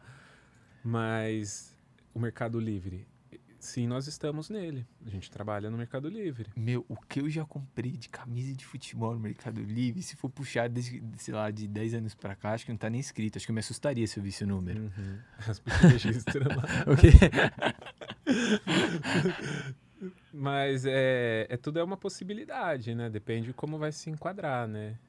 Mas na internet é, é uma coisa que eu não me identifico muito. Uhum. o trabalhar na internet não é muito a minha, a minha praia, não. Porque eu não tenho contato com as pessoas. Porque Não tem a proximidade que a eu não tenho a falou tanto. proximidade, eu não tenho o diálogo. Às vezes o cara, ele não vem pra consumir. Ele vem pra trocar uma ideia. Ele chegou lá no rolê, mano, ele não tem o que fazer, e aí ele se identifica, ele chega ali pra trocar ideia. Então dali, dali vai tem N possibilidades, infinitas possibilidades. Surgiu uma uma amizade, ele virar um cliente, Uma parceria uma trampo. parceria que então isso, isso tudo é, é, é o contato pessoal que dá, né? Internet, infelizmente, para mim, você né? você deixa os seus sentimentos e trabalha com algoritmos, né, mano? Mas é necessário, é mal necessário. Estamos aí na, É, no mundo tem os prós também, mas Foi uma, uma coisa que, que é interessante, falar da parte do empreendedorismo, que foi uma parte onde eu relutei muito, já que entramos nessa situação Uhum. de internet, né? Antes, pandemia era um cenário. Hoje é completamente diferente, né? O consumo internet aumentou, sei lá, não sei quanto aí, mas, mano, drasticamente. Sem dúvida. E, e a biker, eu nunca havia focado nisso. Primeiro por, por relação ao tempo, porque o tempo era escasso. Era eu fazendo tudo, correndo atrás de tudo e deu BO. Tem que cortar? Não, não. Agora tem.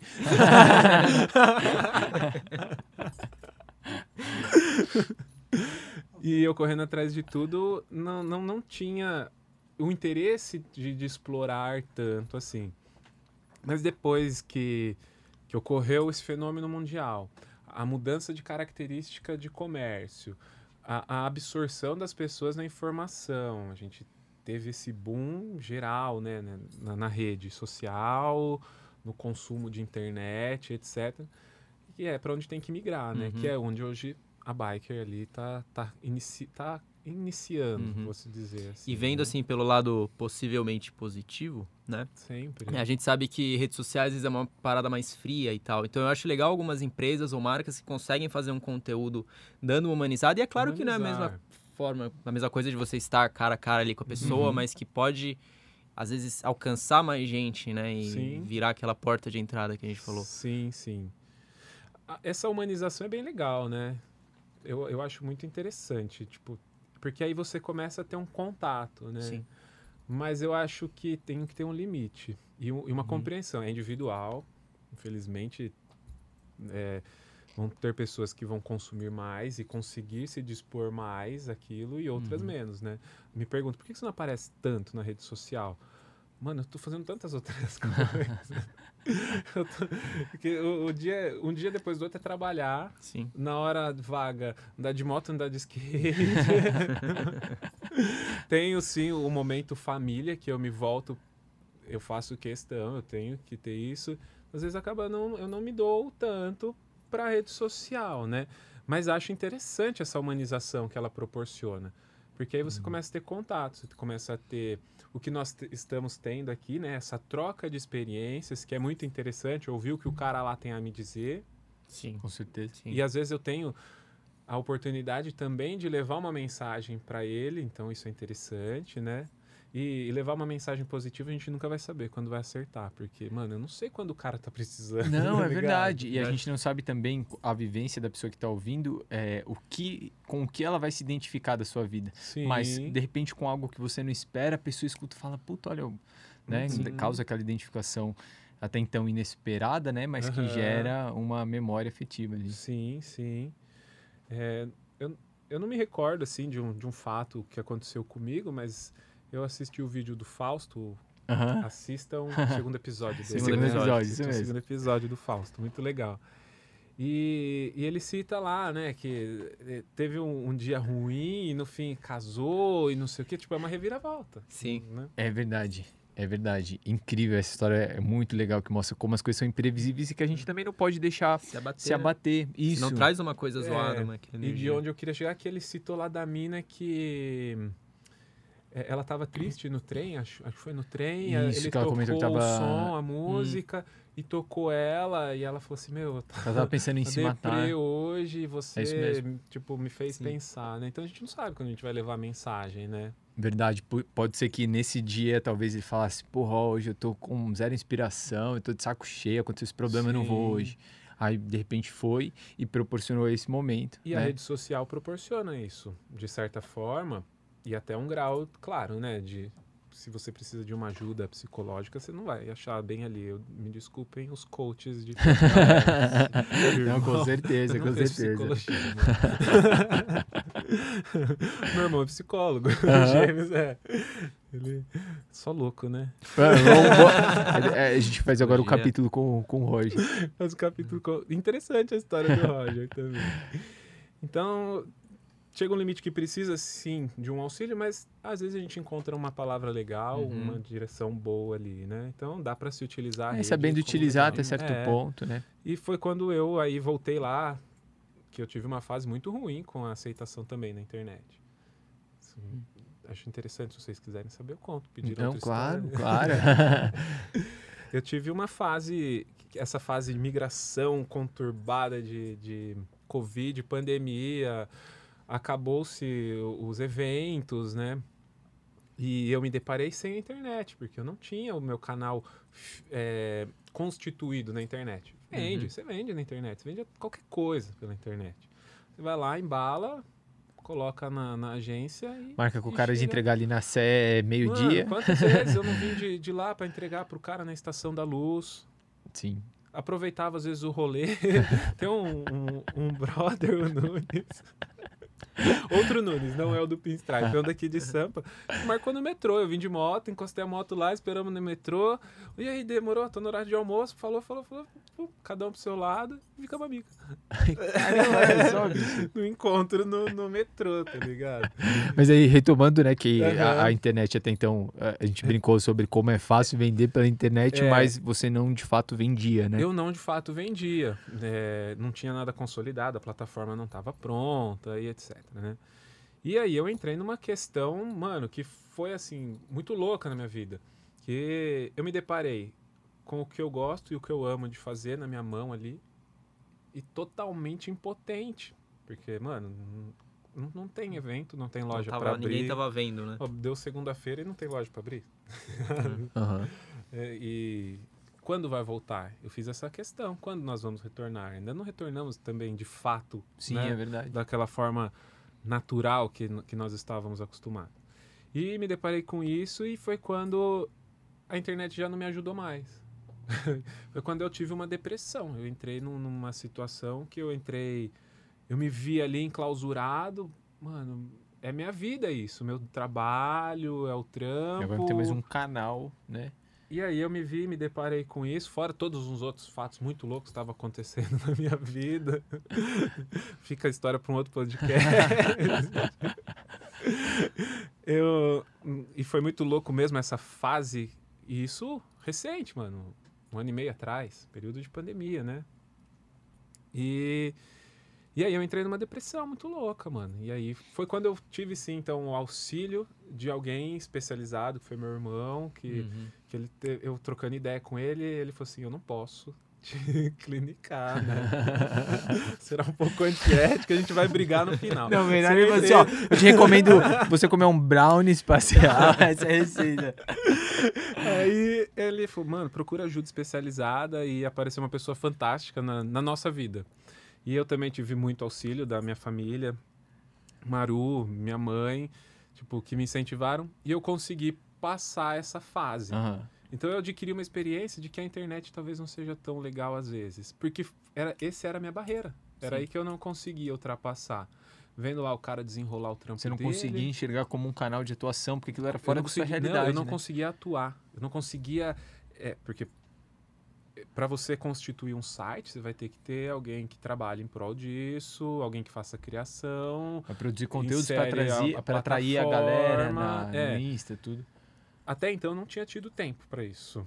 E, e- e a escolha foi eu não me dedicar a isso, porque eu estava produzindo, Sim. trabalhando em prol da loja física e do- dos eventos. Mas quando Uhum. me tiraram isso, que só sobrou um canal, foi quando me deu essa bad, mano.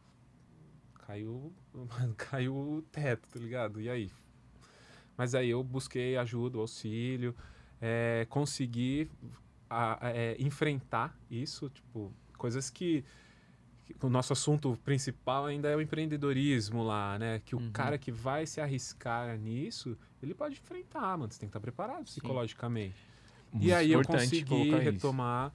Por sorte, a vida me dá oportunidades e me dá pessoas muito legais. Então, o cara que, que trabalha com isso é o irmãozão meu. Tipo, mano, vamos, vamos unir forças, a gente vai trabalhar em conjunto. O Paulo, que é o cara do design, da- do marketing, bem dito ali, né? E Uhum. executado. Então, ele ele está trabalhando nessa parte de site. E aí eu consegui enfrentar de novo e retomar isso daí, mano.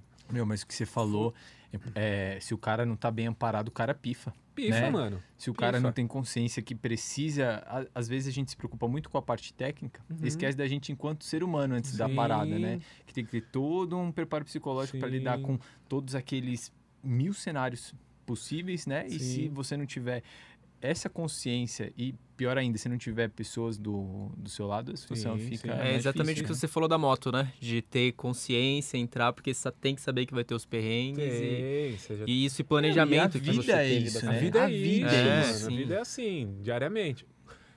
A gente quer um exemplo melhor que acabar a energia durante o Não, acaba. Não, complementar. Acaba a energia durante o podcast, e aí a gente remarca pra tipo 15 dias. Aí o Juan fica gripado.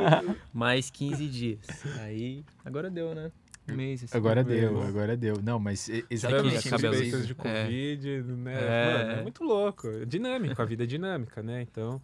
E aí, pra mim, isso aí é, é interessante porque esse, esses fatos são que me dão motivação pra Uhum. voltar a fazer. Não, mas é o que eu gosto, é o que eu amo, é o que eu quero fazer, eu quero levar algo, deixar algo também, né? Porque, mano, se eu partir e alguém tiver algo, ele vai ter aquilo, guardar, lembrar, né? E dar continuidade, seja lá como for. Essa, isso é o que eu penso, né? Com certeza. É isso que me, que me, que me traz. E, e para mim, depois se liga aquilo que a gente estava falando ali, né? De você estar exposto, ver algo legal. Então, talvez eu não apareça tanto porque para mostrar algo legal. Sim. Não, não é qualquer coisa, né? Essa toalha vai ficar pra gente? É presente? Maru. Maru vai ligar e falar assim, cadê a minha toalha? Devolve essa toalha. A toalha pertencia pra minha avó. Foi a última coisa que ela me falou: cuide da minha toalha. Essa da loja a gente tem estima por ela. Essa eu não posso, mas temos na loja. Agora é um produto legal que a gente tem. Nós Hum. é, conseguimos trazer a manta mexicana, o zarape. E tem lá na loja, galera. que legal. Ah, então assim que... não é só uma inspiração, é uma peça específica, assim, tipo, Sim, isso aqui- mexicana. Isso aqui é, é, um, é da cultura mexicana, né? Mas a cultura custom adotou o, o zarape e alguns elementos para si. Então a gente, por isso eu trouxe a toalha aqui. Na minha, na minha loja móvel sempre vai ter uma toalha exposta ali. Uhum. Eu monto a loja, né? Os expositores em cima da, da toalha e tal. E agora o legal é que a gente tem para compor ela e vender. Então a gente tem ela compondo Caramba, a loja. legal. Em breve vai estar lá no site. Mas eu mando outro presente. Não, que isso, velho. Só o cap já me amarrei, Não, mano. é, adorei, velho. só de ter Adorei. esse aqui hoje já. Nossa, já mas já um deu... clima legal. Isso, Já já customiza... Isso inspiração. é É, então. customização. Isso é cultura custom. Customizamos o episódio. Customizamos o episódio, o ambiente, deu um ar Isso diferente. foi, na verdade, uma tá lição na prática. Vocês estão no Telecurso 2000 Cultura de custom. Cultura Custom. Imagina, né? Pô, a gente falou de, de, de Senai, Telecurso 2000, que é um, digamos assim, que marcou a cultura, acho que do, do noventista, né? meu? Sim, sim. E o que mais que você curte? Assim, tem coisa que você é, curte até hoje? Ou de vez em quando vê pra matar a saudade? Tá um dia de bobeira, assim, ah, vou, vou assistir com a molecada aqui da família, o Castelo Ratimbom. Grandes tempos, né? Que o que se passava na TV era, era mais... Semana passada eu coloquei pra assistir Chaves. Aham. Abominável Homem das Naves. Um É clássico sério. episódio, adoro esse episódio. Aqui na entrada do estúdio tem o porquinho do Chaves. inclusive. Verdade, tem, eu verdade. Vi, eu vi, É. tem, tem, tem lá. Suponhamos que a Vira- lavadora seja Volkswagen. Essas coisas de dublagem. Eu, eu viajo na dublagem das coisas também. Mano, vira vocês colocar, tirarem uma foto daquilo lá e inserir Sim, aqui, porque o verdade. Chaves é muito É. comentado entre nós. Muito. É mesmo. É, qual era a pergunta mesmo? Desculpa, mano. Sobre o. Não, mas era era pergunta besta. Até pra te cortar. Brincando, é O de que eu assisti, é, 90, sim, sim. 90. Cara, eu, eu, eu gosto muito da, do período da minha infância ali, que a TV pra mim era diferente. Flashman. Churato. Nem tão velho assim. TV Tupi. Assisti. Mas a manchete você assistia. A manchete assistia. Quem nunca assistiu o Cavaleiro do Zodíaco de manhã? Marcou demais. Era Mas é isso manchete mesmo. que passava, né? De manhã. Era, Esses era. dias eu assisti de novo Cavaleiros do Zodíaco. Não sou muito adepto à TV, assisto. Assisto, mas aberta nada. Não, não- não Uhum, tem conteúdo nada. muito relevante ali. É, não, não. hoje eu só assisto cultura ou futebol. Que, eu- que eu nunca vou deixar E de TV ver. Cultura, que TV Cultura é sensacional. É, verdade, TV atravessou. Cultura. Vimos hoje. Vimos hoje um furgãozão velho, né? Da TV Cultura. Ainda Não, é falei, outra atmosfera, mano. Os é, programas, era tudo, sem brincadeira. Ideia, É outra ideia, eu curto muito, assisto quinta-feira, tem o Linhas Cruzadas, com a Thais Oyama e o Pondé. Mano, esse programa é muito legal. E tem outros que já não não estão mais na grade, mas que a gente encontra no YouTube, que é, que é bem legal. Eu sou suspeito pra falar, curto bastante. E aí eu, eu assisto TV Cultura, eu, eu gostava muito, tenho, tenho, eu tenho as referências do Castelo. Eu fui na exposição do Castelo, mano. Eu fui também. nostalgia, é sensacional, fantástico, mano, né? Sensacional. E É engraçado que tem coisa que é clássico, que a gente gosta de, de, de, de relembrar, de, de rever, né? Por exemplo, Castelo Ratimbom é uma coisa que o dia que tiver filhos eu vou colocar eles pra assistirem, com Aham. certeza. Agora já tem coisa que a gente tenta relembrar que você fala, meu, como que eu gostava disso, como velho. pode, né? Tipo, por exemplo, Power Rangers. Mano, eu sempre fui pirado, adorava. Aí hoje, quando você vê assim, uma tosqueira tão grande. E não Mas, tem mano- problema, ainda é legal e guarda o valor afetivo. Mas, assim, tecnicamente, assim, quando a gente fica um pouco mais crítico, né? Mais velho, não dá nem pra E comparar. hoje a gente tem um Fala, comparativo as velho. referências que na época nem existiam. Sim. Nem como, mano, era A gente aquele sonho acesso. do carro voador. É verdade. Aí, mas eu, o que eu assisti, o que eu assisto assim é isso. Do, do resto, mano, se você me perguntar o que eu assisto, vai ser música. Eu vou consumir muito, consumo muita música. Videoclipe eu ainda curto muito assistir. Eu gosto de assistir. É uma coisa que a- a indústria dos clipes, né? Isso foi uma revolução da MTV, Uhum. e- mas é uma coisa que faz falta, né? Eu Faz acredito falta. que Pra- pra mim faz falta. Isso, assim. quem curte realmente música, assim, como um todo, gosta de viajar eu- nisso. Às vezes é legal você ver até uns clipes precários, É, improvisados, mano, é a assim. maioria. Que, tipo, mano, você tinha que gravar, a gente tem recurso, e mete esse Sensacional. bagulho louco. Mano, é muito. E, e, e a gente tem hoje uma grande ferramenta, que é o YouTube, né? Mano, o YouTube, Sim. Eu peguei o comecinho dele ali, eu tive essa sorte, assim, de ter acesso no começo. Vou, se eu não esqueço de contar um você tem aqui. nostalgia a hora que você quiser, né? Porra, Hermes e Renato, curte Hermes e Renato? Qual? Não. Hermes e, Hermes e Renato. Hermes e Renan, pô. pra mim, o clássico é o carrinho de mãos pedreiros da puta, Puta que, que pariu. pariu. É um dos- É um dos melhores. E o mano que se cagou todo lá, que eu esqueci o nome dele. É que tinha o Merda Acontece, acho que era Merda acontece, é. O tal do Gil Brother matou Mas eu esqueci o nome dele, mano. Até o final eu lembro, assisti esses dias, de verdade, eu assisti esses dias. Joselito. Ah, Joselito, Joselito. Joselito sem noção. Joselito, noção. É, Você falou de começo do YouTube, é, até os meninos já sabem dessa história, mas os 10, se- eu vou chamar de 15 segundos de, de fama, foi uma vez que a gente gravou um vídeo é, dublando o X-Men Evolution, que passava no, no SBT. SBT, tipo, uma dublagem nada a ver, a gente só tava assistindo e começou a dublar, gravou. Gravou, sei lá, um minuto e meio e aí a gente colocou no YouTube, na época no Orkut, mandava pra todo mundo, ó, assiste aí, compartilha com o pessoal, tá, não sei o quê. E em uma semana, a gente chegou em 1.200 visualizações, que, tipo, pra época, a internet discada. Era uma viralizar. Semana, É, dois viralizou. caras, ni- ninguém viralizou o negócio. Aí, removeram por conta de direitos autorais da Marvel. E não deu continuidade a... Mas Só é um- porque a gente ia ser o novo Hermes e Renato. Ó, velho. mas é um privilégio, né? Foi, É, então, foi é engraçado. Foi removido. É, viu isso? É porque a gente Os atingiu os caras. vieram, né? Quero cobrar o boleto. Não, Aí tem, eu abro a porta da minha casa, o Samuel Jackson não, mas tem muito conteúdo bom, assim. É aquela história, né, de garimpar. O negócio que eu via bastante era podcast, mas hoje saturou total já. Já, E inclusive. Mas Falando podcast nisso- é uma coisa que eu consumo. Não, eu consumo também, falei brincando. Podcast e. É um podcast também, né?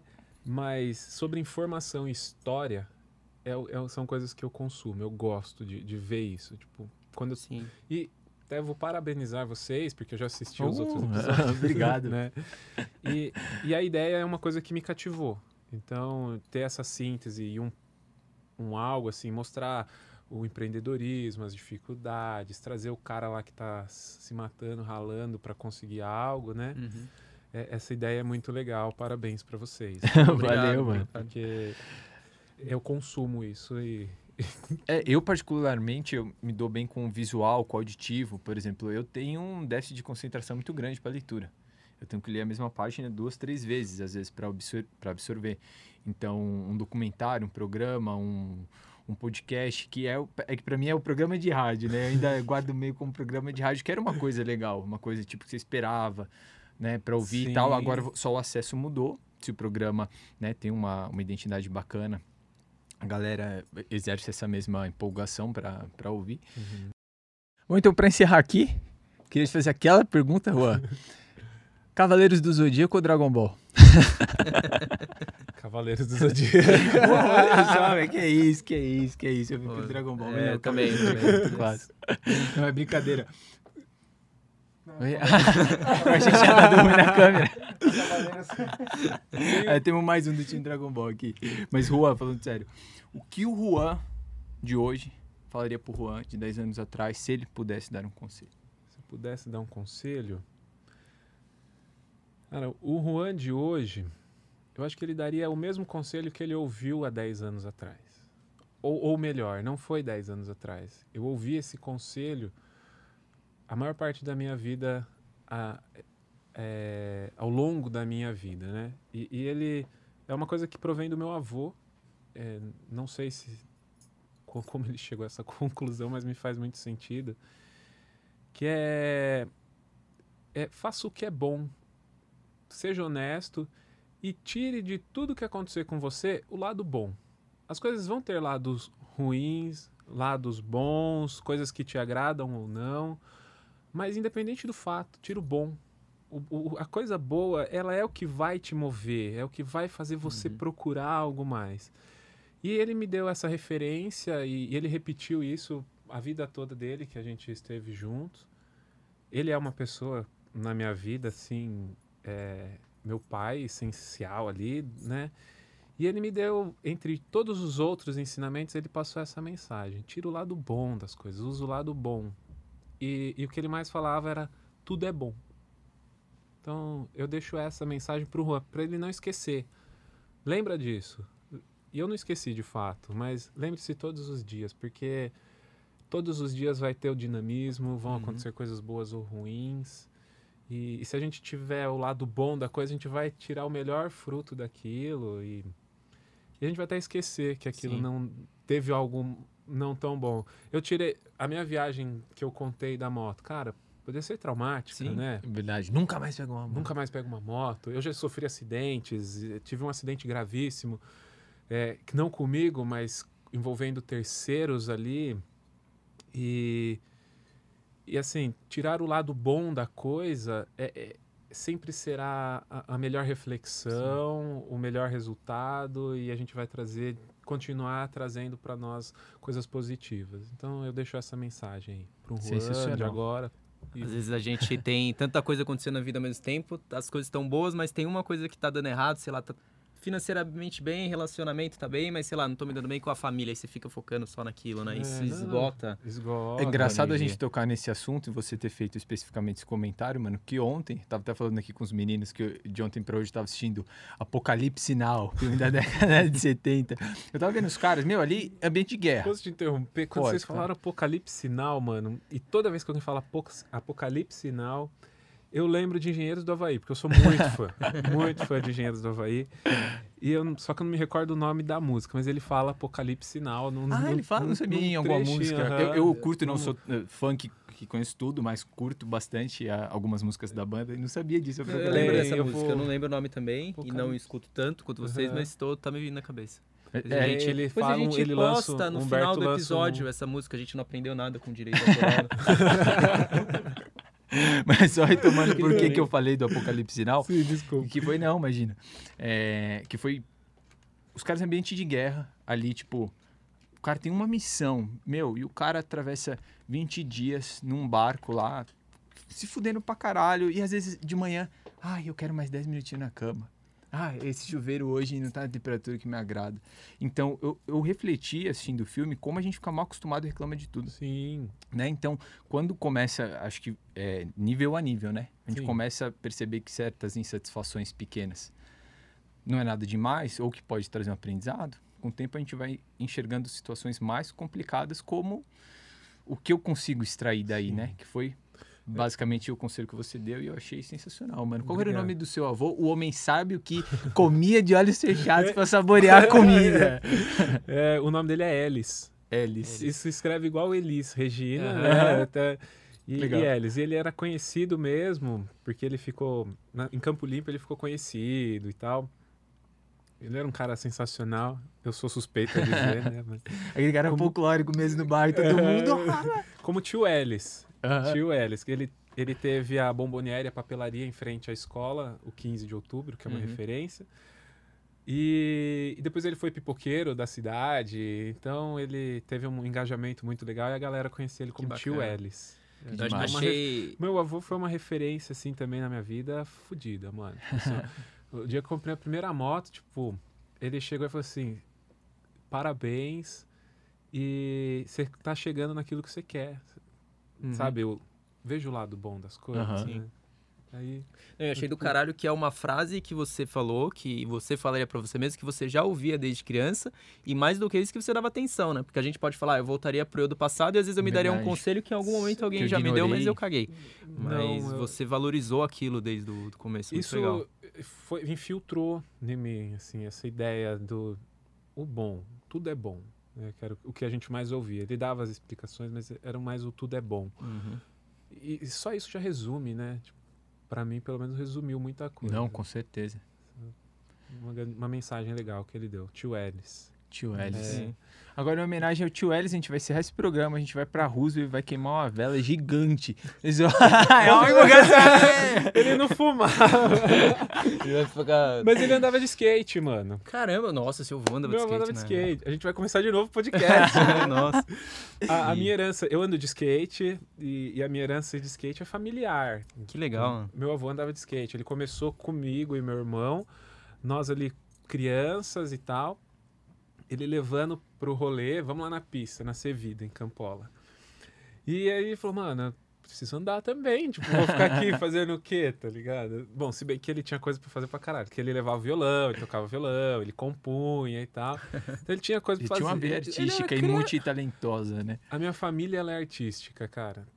A minha família, ela toda é artística, assim. Te- Tocaram samba no, no velório da mãe dele, da minha bisavó. Eu Uh, conheci. Oi, ideia que ah, você pode lançar uma coleção em homenagem ao seu avô, hein? Eu já Coleção pensei, Elis. Faz uma sim. coleção. Verdade. Como eu retomei o skate, eu, eu consigo agora ligar essas, essa- Aham. as semelhanças, né? Que eu parei de andar de skate por um tempo. Coisas da vida, né? Estudar, faculdade, não era o meu foco e tal, mas hoje eu retomei. Então dá pra se ligar, muito legal, cara. Obrigado da ideia. Muito bom. Espero, espero que, que, que dê certo. Eu acho que seria muito legal. Ele ia pirar, nossa, imagina. Virar. Nossa. Ele vai de onde ele estiver vendo. ele- Exatamente, com certeza. E pra eu concluir que foi legal, que ele começou com 60 anos, mano, andar de skate. Ô, louco. Não foi com, não foi com 15, foi com 60. Eu tinha lá meus 8, 10, ele tava lá com 60. E ele morreu com 79 e até quanto ele aguentou, ele andou de skate, mano. Ele, ele teve complicações de respiratórias e Uhum. tal, mas ele andou de skate até onde ele conseguiu. E, mano, era virou tipo a paixão do cara. Só que a minha família toda ali teve a trajetória no skate, né? Aham. Desde lá dos anos 70, 80, com a minha mãe, meu tio. Eu tenho um, um primo que, que ele andou muito de skate, uma referência muito grande também no skate pra mim. Me inspiro muito na- nele, assim. Me inspirava na, na- naquela parte de criança. Você vê o cara. Nossa, o cara anda demais. ele, É. né? E hoje, retomando, eu também vejo o cara. Então, tipo, é muito legal essa trajetória do skate na minha família. Que da hora. O skate é bem marcante pra nós, assim. Caramba. Vou mandar uma foto dele pra vocês, dele no skate. Demais, nossa, eu legal. A tava gente pensando coloca nisso, no, sim. no, Tem, no tem episódio. foto, registro disso, eu vou mandar pra vocês. Que da hora. Demais. Juan, cara, curtimos bastante o papo aí. Muito obrigado. Muito obrigado galera. por ter vindo, pessoal. Obrigado por ter acompanhado.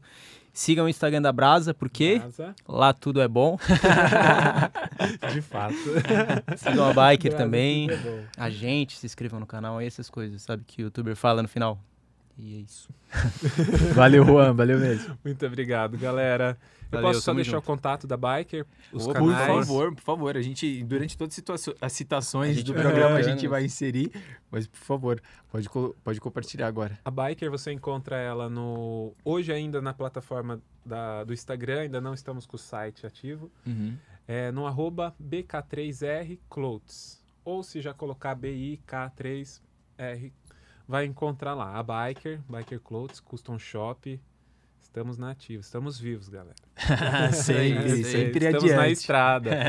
É, a Biker é moto, né? Então, obrigado, galera. A gente que agradece. Valeu. Valeu.